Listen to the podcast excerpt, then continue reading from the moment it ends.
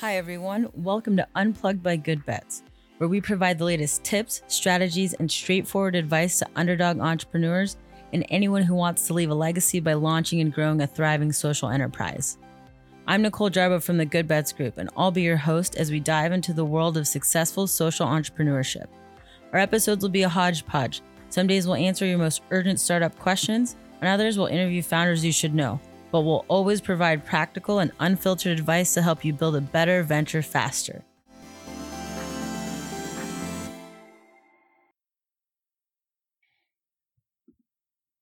Hey everyone, I am super excited today to have a friend, a mentor, advisor, just amazing person that I've known for a long time on the podcast today, Brian Bordainick, serial entrepreneur and co founder at Starface.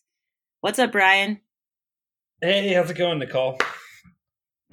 It's good. I'm super, super pumped that you're here. And um, we have so much to talk about. So, for the people who don't know who you are, will you just tell them who you are and what you do?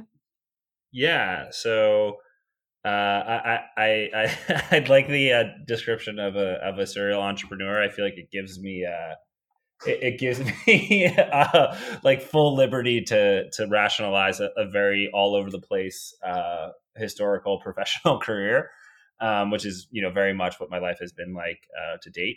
Uh, but currently, I, I, run a skincare startup um, with a really talented uh, co-founder, which it's a Gen Z focused acne company, and we focus on uh, you know asking really stupid questions like uh, why does acne why do acne products suck and why are they so clinical and boring and like why isn't there like a streetwear brand in the space that's great. I didn't know that's how you thought about it. Yeah. Um, cool pimple patches for yeah. everybody out there. okay. It, but more than, but you know, I, I, more than just the patch, I think you know the way that we try to look at the current business, which whatever, it's like way in the weeds, but it, it's really around like behavior, behavior and mindset shifts around you know a new way of thinking about something that hasn't really existed before. Yep, I love it. I think you guys also have um, you're also trying to tackle this like negativity and stigma around having pimples, even though like 90% plus of the world gets acne. Yeah. So I think that's a cool spin too. Like, how do you make being normal cool? Uh, so yeah. Um, all right, cool. We're not just going to talk about pimple patches, but we could because I feel like you've learned a lot. But actually, I kind of want to start with like, how did you get here? You're New York based now. You just started and launched uh, Starface, but you've done a bunch of other things along the way. So, sort of take us through that journey, if you will.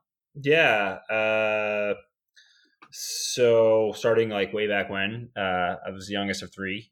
Uh, you know, the troublemaker uh, of the of the of the lot uh, you know, born and raised in New York, right outside New York City, and then uh, wanted to do something different. I, you know, I feel like that's a sentiment that hasn't gone away, but was certainly something that I felt at like a really young age. I was just like, I want to do something different. Everyone's doing this. I want to like not do that.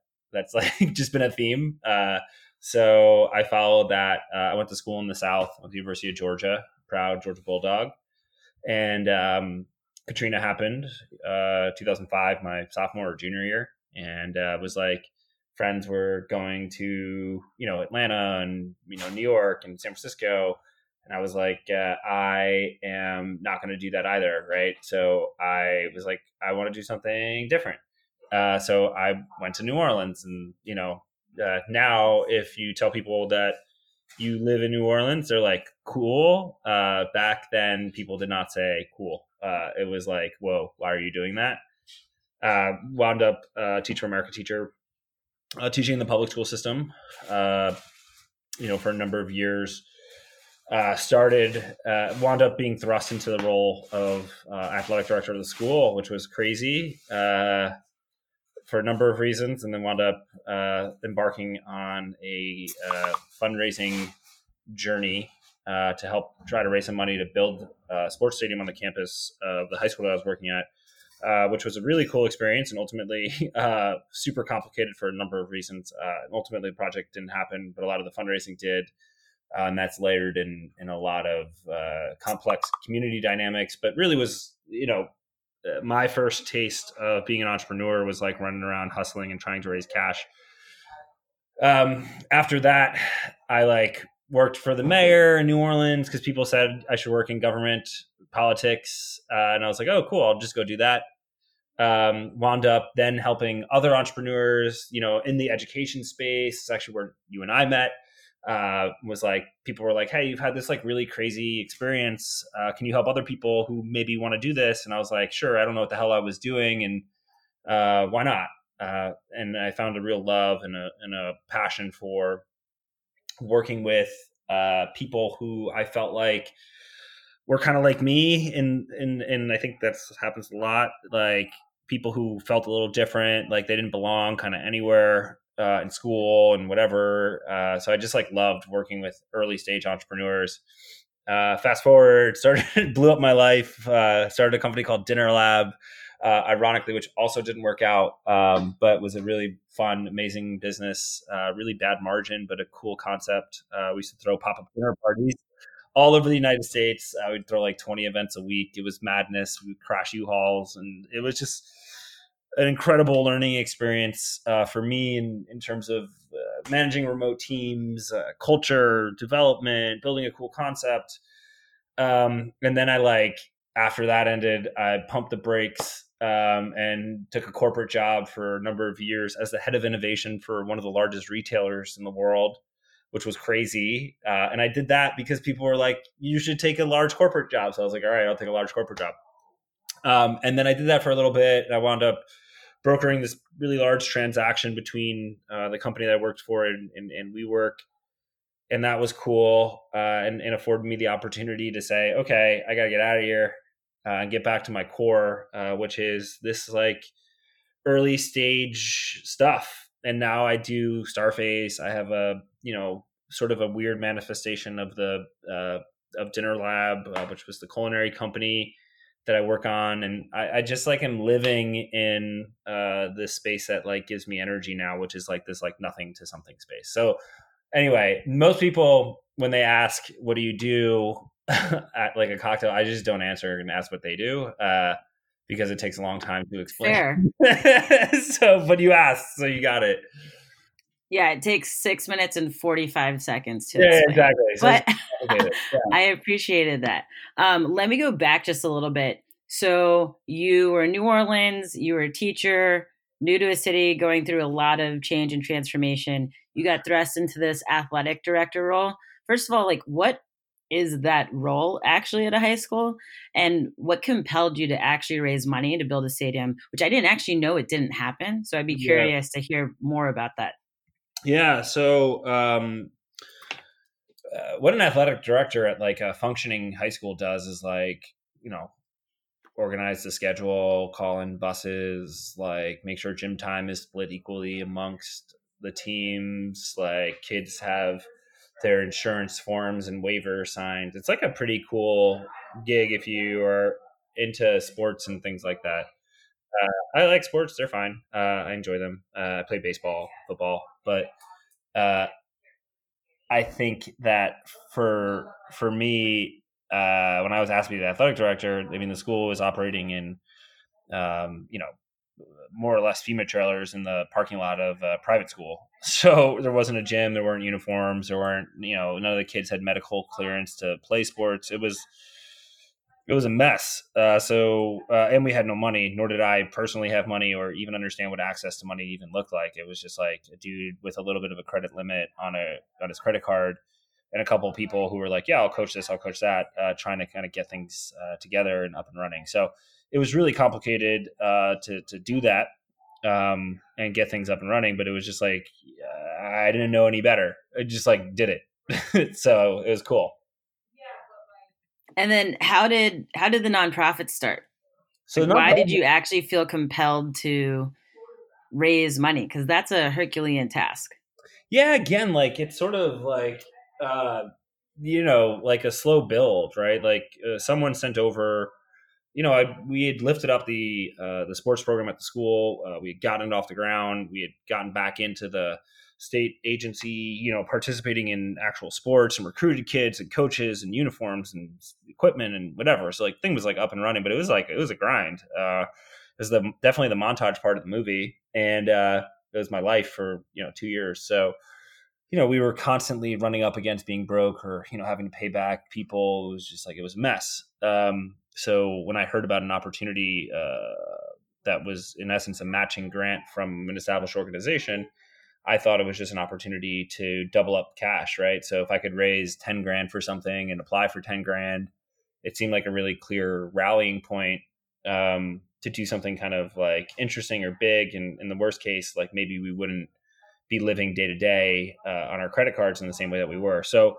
that that was sort of the idea behind starting to raise money. Um, and then you know just started somewhere really. I think like one of the first conversations I had was with like an architect, uh, and was like, oh, what if you know what would this look like if it were bigger uh, than just uh, you know me raising ten grand, uh, and then it just sort of like started to snowball, not in the way that like you know, this is why you got to be careful. I'm not a, you know, hate entrepreneurs most of the time, but it's like it didn't snowball. Like, oh my god, everything went and clicked in the place. And I think that's like a big misconception, and it just like never happens. It was like just kept pushing and pushing and pushing and pushing, and like you pick up one thing, and then you keep pushing and pushing and pushing. You pick up another thing, and then like you know, it started to it started to move in the right dir- it started to move in the right direction, but it was a complicated project for for a number of reasons. Uh, a lot of that. Uh, yeah, for a number of reasons.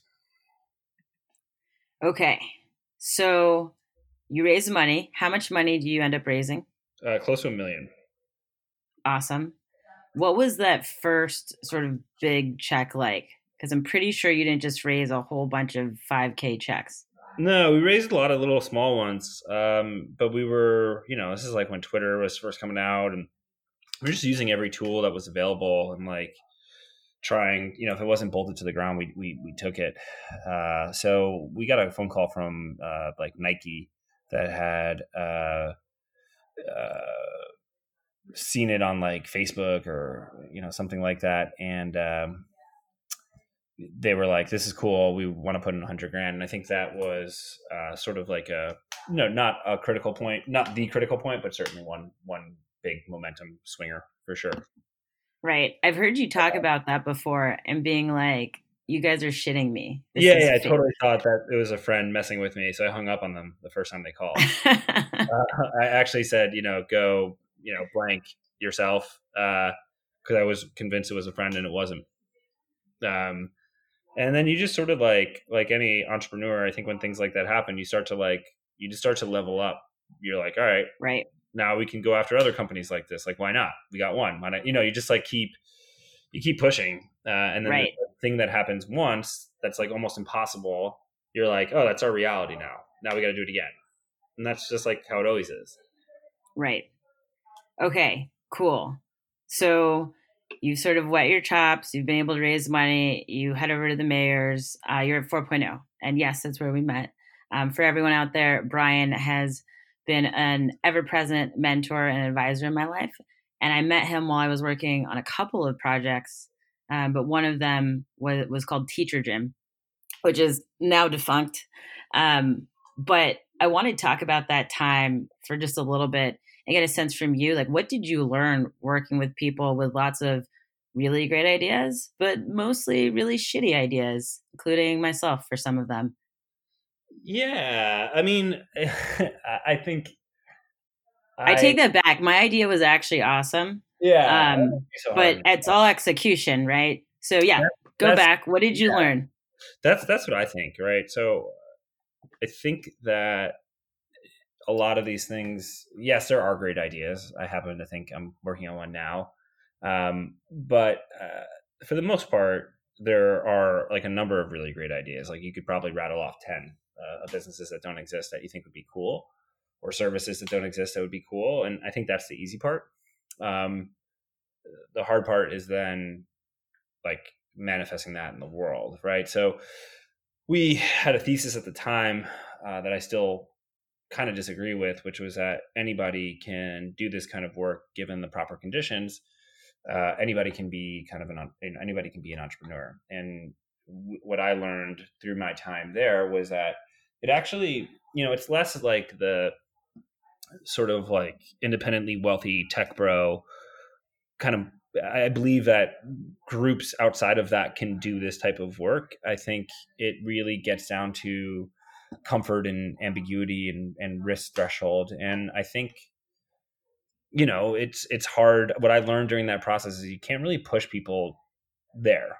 Uh, I spent a lot of time and I had pushed people there. I was like, no, you could do this. Like, screw it. Like, go do it. Go build it. Go make it happen. Um, and I think that uh, you know that was a mistake that I made earlier in my career, and now like I, I try not to spend any time convincing anyone to do anything uh, because I think that it's really hard and it's a grind, and uh, ultimately, if you are not at in a spot where this is like what you ultimately chose to opt into, you're just gonna break when it gets really hard, and it'll inevitably it, it is really hard. So like you can't win or you can't do this job effectively just when it's convenient. Like you got to like put in the reps when you don't feel like doing it. Um, and ultimately, like I think that's what separates like the things that wind up having a chance of being successful versus not. It's less the idea. Uh, it's more just like the water eroding rock. So that was a big takeaway for me um, when I was at 4.0 was was really around like, oh, here are these people who think they have a cool idea because they're close to the problem and it's like cool yeah you you do have a good idea but you also really just don't or aren't in a place in your life uh, where you're going to be willing to put in the grind and the sacrifice like yes it's it's in some ways it's easier when someone just quits their job and just does it because there's they jumped off a cliff uh, and i don't build that way like I, I build while i'm building other stuff and if you're to do that, then you got to be willing to put it in like when it's not convenient. And a lot of people, a vast majority of human beings don't want to do that, right? They want to like do it on a Saturday and with a fresh cup of coffee at a coffee shop for a couple hours and then like go do whatever. Uh, when in reality, it's like, yeah, you just squeeze these things in all the time. You take call. It just sucks. Like you got to be willing to do yeah. shitty work. And and most people just straight up are not that there's anything wrong with them, they're just like not willing to to do that, and that's fine. Just as that kind of sounds like a, um, I'll say it's like a mindset, right, or just like an approach to any work in general. What are some like more technical, tactical mistakes that people make who are at idea stage? they could a lot of time. Yeah. Okay. Cool. like I think on what uh, on just like shit that doesn't matter. I, I think like uh, a, a, really uh, cloudy sense of what's important and what's not. Uh, and and I think uh, it's scary starting something. Anyone who tells you differently is lying. It's really scary. Uh, like it's terrifying at all times. It's really scary. It just sucks. like if I could do anything else, I would. I'm just right. I can't. It sucks. Um, I'm a terrible employee. Like I just like I'm forced into this life. Um, but I think a lot of times we, uh, as human beings, we want to, we're taking a risky endeavor and then we want to feel good about that endeavor and we're pack animals and we want to tell people and convince people that's a good idea. Like none of that stuff matters um, at all. And a lot of times as people spend time trying to convince people that it's a good idea and building coalitions and, and like, yeah, I think those things are important to do. But I think if you're trying to get something out in the world and you, and you believe in it, you gotta just like you, you gotta just like everything should be tactical about getting this thing out in the world. Uh, period. Yeah. And, so, and waste of time. Well, what are the things that folks should focus on? And I have like a whole like note page of Brianisms I could throw out here from like the decade of knowing you. But um, I'm curious, like, how should people spend their time really early on? Um, well, I think more specifically, because you, you did say things like getting it out there, but what do you feel like is the first thing folks should really jump into if they're serious about making their idea real? So I, I, think like you know, look, there's all these like design books that are out there about prototyping, rapid prototyping, and iteration. and it really like yes sometimes that's true and sometimes that's not right like if you're a medical device company like you're gonna have to take a really big swing and you're gonna have to have really deep domain expertise and like to do that or you're gonna have to hire someone with deep domain expertise to do that right if you're uh, like when, when we were starting dinner lab or even when we were starting story course then it's like you don't need that much. You need a chef you need a room you need some people to like cook a meal for folks right? So you you can quickly test those prototypes and assumptions really really fast. And i think always one should be thinking about like how do we quickly experiment with this? You know how do we how do we do it for cheap? You know it doesn't always have to be like hey do it for 20 bucks and and do it in these like you know controlled environments or do it with no money. And i think uh, depending on where you are at the very beginning it's like yeah try to do it with something that like you can finance yourself. And that means something different to different people. But i think like being able to speak with a level of fidelity that like you've tried it you've experimented with it you prototyped it uh, to the best of your ability uh, is super super important. And, and, unfortunately in some areas uh, because this work is really awkward, what a lot of people tend to do is like they want to build an isolation in a room. They want to write a manifesto. They want to uh, hire tech developers and, and go away for six months. And I think you've got to really fight that urge and, and lean into like how awkward this can be. like and, and that, uh... try your to get it out there. Okay. So this is one of my favorite Brian entrepreneur stories. Uh, on the same topic, Tell us about the start of Dinner Lab.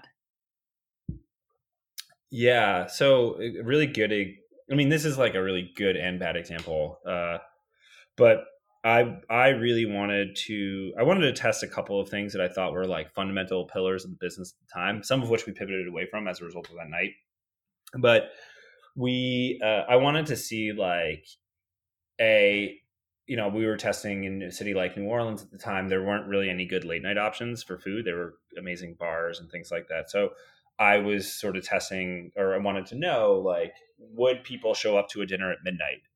Which is like a you know interesting thing to be like. Okay, it seems to make sense. My gut felt pretty good about it, but like I don't know, I had never hosted a party or you know got gathered people or hadn't paid money to do it. So that was one thing that we were testing. Um, so we found a building that was like dilapidated and guy owned it and was like redoing it and the like stove kind of worked and the bathroom didn't. Uh, and he was like, yeah, you could use it for the night. So we like swept up the floor.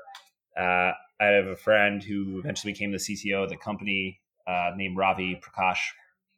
And he's, uh, you know, born in India, went to college in India, and I had eaten at his house a number of times, and I was like, man, this food is delicious and better Indian food than anywhere that I had eaten in the city. Uh, and he's like not a chef, and I was like, hey, how many people can you cook for? And he was like forty or thirty, and we are like, cool, we invited seventy five people. So, uh, you know, I wanted to see if people uh, had the same assumption that I did, which was like something that wasn't available in the city, wasn't from an experienced master chef with a big name, like that people would find it interesting and compelling and at least willing to fork over some amount of money for. So that's another thing that we were testing. Um, and then lastly, I wanted to test out like the viral nature of the product. So we sent out this email that was like probably the best subject line I've ever used, which was like, "What are you doing tonight?" or "What are you doing tomorrow night?" Question mark. Um, and then it was like I bet you didn't say like having dinner like in an abandoned whorehouse, which is what the. uh, and I was like, whatever you do, don't forward this email. Uh, you're, you know, whatever, and everyone forwarded it everywhere. And we packed, uh, we packed like a, it was a really cool party. It was a madness. Uh, people peeing in the streets and like it was very illegal and all all the things. Um, but it was also you know, again, what was really interesting about that night, uh, a, you know, it was a mess and it was great and fun, a really fun party, uh, and we we proved a lot of the thesis of at least the fundamental part of the business. But I also learned that night that like even if it was a good business, we weren't throwing midnight dinner parties. People showed up so drunk. Right. Um, I was like, I don't want to have a business doing this.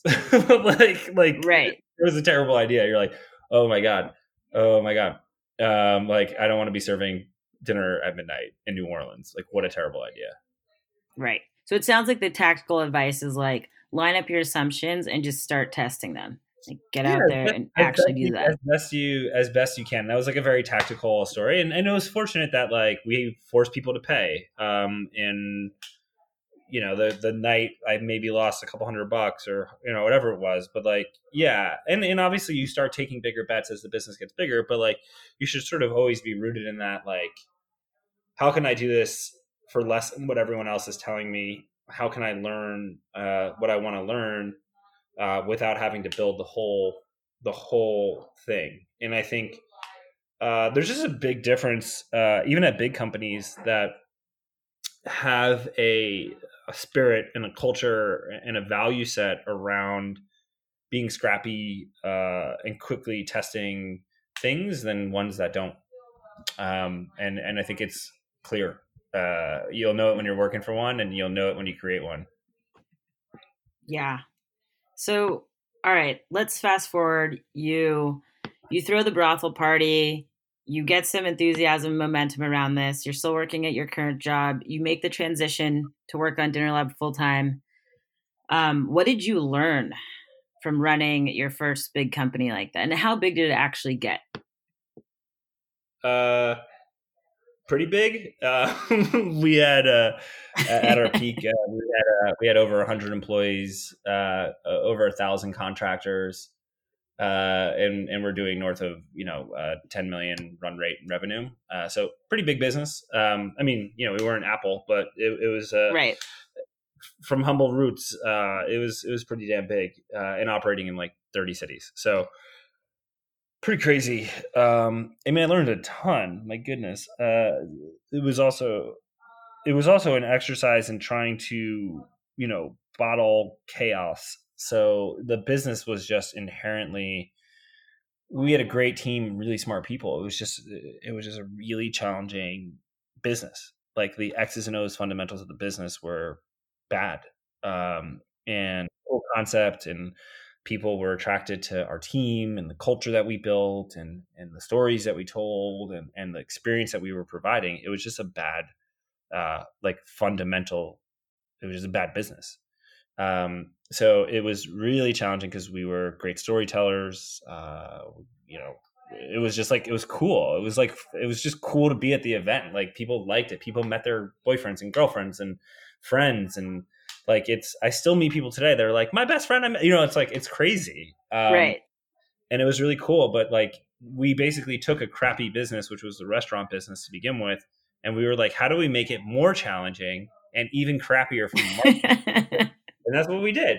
Um, so I think it was uh, it was really hard to uh, to turn a profit. So like there was nothing we couldn't scale our way out of it. Um, you know, and as much as people wanted to look at us like a startup and a tech company, it wasn't. It was a lifestyle business that we tried to scale like a startup, and and it didn't right. work. Uh, but uh, the lessons I learned from that were were that right, uh, like try to get into a better fundamental business, but. I'm still really proud of the culture that we built, uh, the team that we built, uh, you know the the, the lives that we were able to touch and, and impact. And um, i'm saying this more from an employer perspective you know, the employees that we had. Like it was just a great group of people working really hard uh, towards something and, and and being able to instill sort of that organizational leadership uh, was really cool uh, because we we kind of built an organization that works in a way that like I like to pride myself on working, which is like really didn't want to that's the cool part about building a business right? You're like i'm don't want to micromanage people. I want to set like a organizational culture expectation that like you work really hard you get your stuff done you don't take yourself that seriously. And you sort of put out that vibe and that energy in the world and you instill it in documents and things like that training and you start to attract people who just look at the world that way too. So all of a sudden we had this like army of like hardworking people who still like to get a drink at the end of work and we're like answering emails late at night but like we're like you know not above a, a funny knock knock joke right? And that was like so cool and impactful uh, and i knew that uh, i wanted to do more of that kind of work in my life uh, but i also knew i needed to be in a better margin business i knew i needed to be in something that scaled uh, you know like just like started to put the pieces together and i knew i couldn't start another business with like three other people which is what Dinner Lab was. It was like four co-founders, five co-founders. It was like madness. There was like an army of us. Right. Uh, I want to come back to culture, Dinner Lab, and, and talk about Starface, but I want to ask a, another question first. I want to go in chronological order. So you end up at Hudson's Bay. Mm-hmm.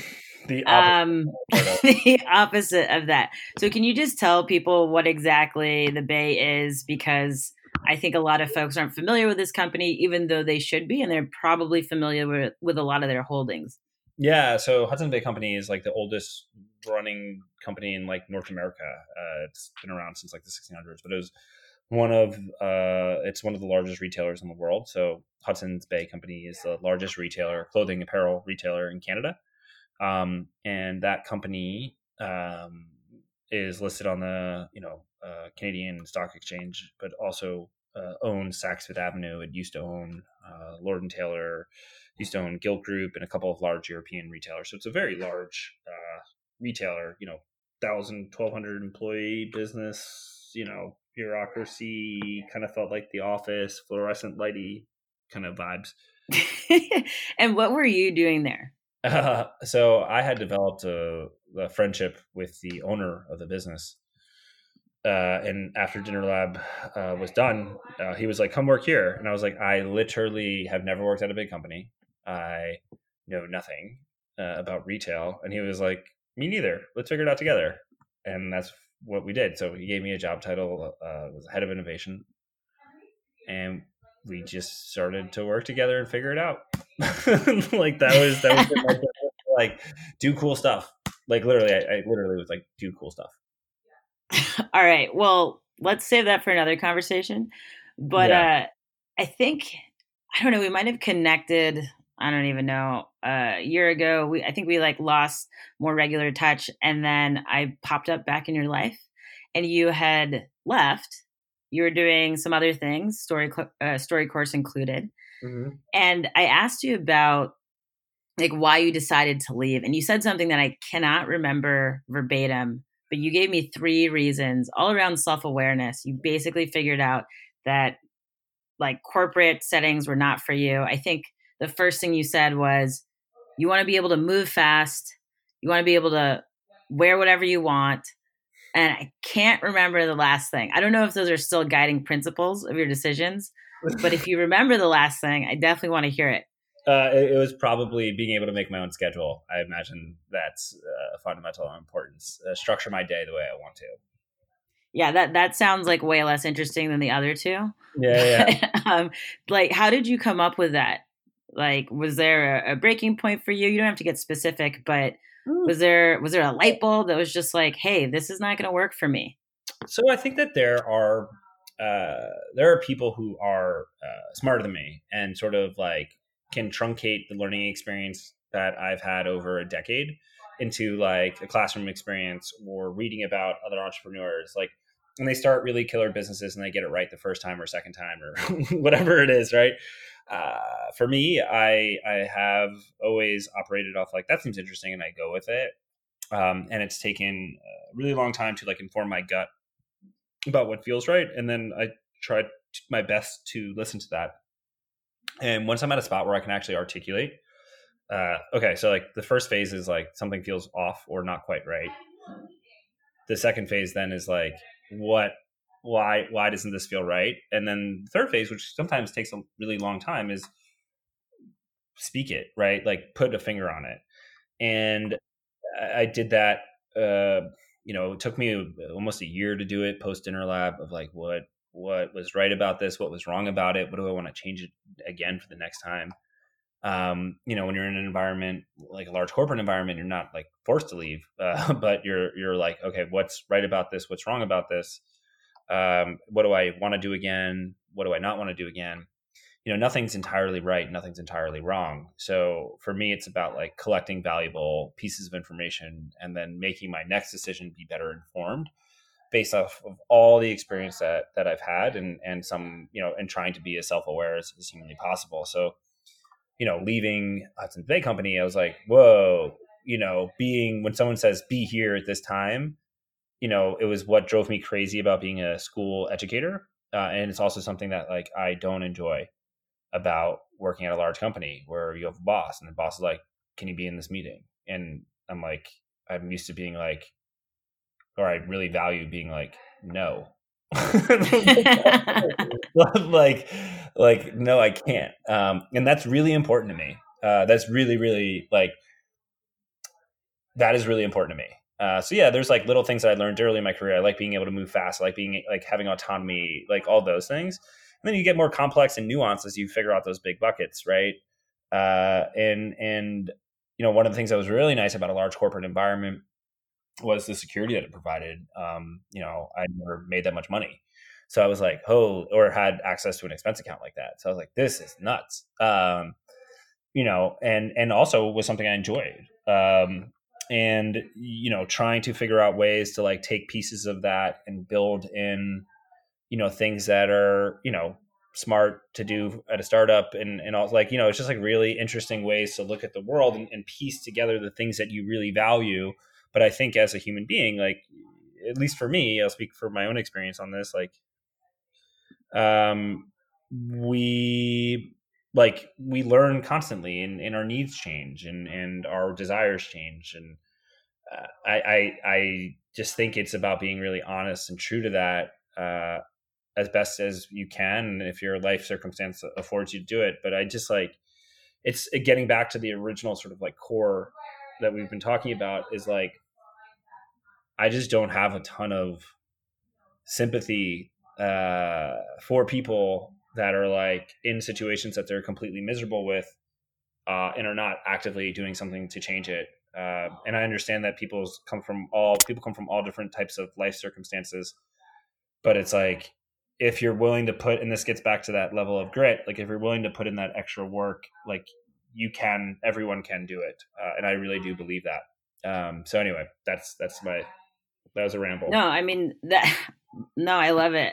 Uh, there are two things that I'm thinking about after that. Just like this idea of trusting your intuition and just how important that is. And then sort of just pursuing happiness, period. Um, so tell me then about sort of the first, second, I don't know, third month. You're you're gone. You leave the big corporate behemoth. Like, how are you feeling about that decision? Well, terrified because I'm like, you know, X thousand dollars short, right? So, right. Uh, you know, I had a little bit of a windfall and, and, was in a fortunate position to to springboard out of there. Uh, but I didn't have a lot of time to kind of figure figure it out, so I had to start to uh, piece it together. But it felt great to be in the headspace, at least at least for me. Um, if something is like negative, uh, like negatively impacting me from an emotional standpoint, it's going to eat me alive uh, and that can be like a slow burn or that could be uh, intense but it's like it, it, will just impact me so much so being free of that uh, really afforded me a lot of opportunity but i was putting feelers out and working on shit even when i was there so it was just like an ability to really start to push into those things in a little bit more earnest of a way but i wasn't like i'm free i'm gonna go read for a month like i was like oh i had this other thing going i had thoughts about what some of these other things were gonna be um, and yeah, I, I, was feeling much better about pursuing those things uh, because they were just in a better spot. Gotcha. Yeah, super important. Um, let me circle back to the question I wanted to ask, and then unfortunately, we're going to wrap really soon. But uh, you mentioned Dinner Lab and the culture. So, as you're building Starface, how do you think about supporting you know whatever the starface culture is and creating that with your co-founder? What lessons are you taking from dinner lab and hudson's bay? And like what are you bringing to this new experience? Yeah great question. Um being really uh, so everything is part of your culture when you're building an organization. The things that you talk about and are overt about and the things that you ignore all of it becomes it, like it just becomes uh, and I learned that at Dinner Lab. So the things that we valued were like super apparent, things that we codified, the shit that we codified but didn't really enforce or talk about, like all those things. People, humans are perceptive, um, and they pick up on that stuff really quick. So I think being a little bit more intentional uh, about uh, about how to sort of like express that and, and what we wanted to do. So like we wanted to be uh, both Julie and, and myself wanted to uh, do a few things, and you don't get to do all of them as a startup. Uh, so we were like, we want to uh, be building an organizational culture that works the way that we work, which is uh, doesn't really care where you are, uh, but expects you to be working. So like very millennial of us. So like you know, I don't care, like most of our employees are leaving, you know, uh, the, the, week before Thanksgiving to go home to their family, but like, I don't, I could care less, right? like, go work from Tuscany, doesn't matter. So like, we're that is like a very much a part of our culture, but also, you know, if I shoot a text or an email at eight o'clock at night, picking that up is also part of our culture. So trade offs. The second thing that we wanted to do uh, was have uh, like a really best in class insurance policy, which sounds small, but it was like really important to both of us. Uh, so we rolled out like we have better health insurance than I've ever had in my life, uh, and it's 100% paid for by the company. Uh, and that was something really important. Super aggressive uh, paternity, maternity plans, uh, which is like crazy because you're like a four person company, but it's like paying attention to those things and, and being really specific about them. Um, uh, you know, I think are things that we've done really intentionally and really well, uh, and and also will like are just part of I think getting older, but also part of what we wanted to build um, in in trying to be. And I think this is still a work in progress for me, like really direct with uh, uncomfortable conversations and and being willing to have them at a alarmingly fast and surprising high volume rate uh, often. Um, not where we want to be, but we're we're getting there. Oh, I mean, that's awesome. I'm super pumped for all the work with Starface just because your approach with Julie is just so different and I think so needed, but that's probably for another day. So, lastly, I want to ask you, or this is the penultimate question, but I do want to know what is your advice for folks? And we've touched on this. So, if you could just give us like the punchy version, what's your advice for folks who are trying to make a decision about maybe going full into an idea or not, or pursuing something they really care about, or getting away from a job that they maybe hate, like how would you encourage them to think about that decision? Yeah, I I think put a toe in the water, um, and and be really critical of your time. That's that's like the the shortest, punchiest way that that I think you could do anything. You don't have to. The in my opinion, the, the days of the like cannonball jump off a cliff entrepreneur sort of behind us. Especially as you get older, it becomes less prop uh, like less likely that you're going to do that. But everyone's got a few hours to, to to hustle on the weekend or in the morning or just like you know when you're not supposed to be doing it at work or whatever to and like to try it out because you know uh, seed grows into a sapling, sapling grows into a whatever bushel, bushel grows into a tree. And and I think you just want to like you got to start uh, and be willing to do the ridiculous work when it's ridiculous to do it. Awesome, thank you. You hear that, everyone? Toe in the water, work while you're at work. Unless if you work at Starface, then don't do that. Then don't do that. Yeah. yeah. um, all right. Yeah. Last question. Um, where can folks find out more about you? Find out more about Starface? Um, I know you have a pretty inconsistent social media presence, but Starface does not. So, how do we learn more about what you all are up to? Yeah, and uh, Story uh, Course. Yeah, so definitely, definitely follow the uh, Starface uh, Instagram. It's just at Starface. Uh, check out the website, uh, starface.world. Um, and yeah, I mean, me, I'm pretty responsive over email and LinkedIn and things like that, and usually pretty decent place to keep up uh, with me more so than uh, Instagram. Actually, also follow my fiance's Instagram. She's way more active than I am. so, which is your fiance. Woo! Yeah. Yes. Very exciting times. Amazing. Yeah. All right. We'll drop all those things in the show notes for folks. Brian, you are amazing. Um, I will be talking to you later this week. So I'm going to just say bye here. Thank you so much for being on the show. I think folks are going to be really pumped about this. Awesome. Thanks, Nicole.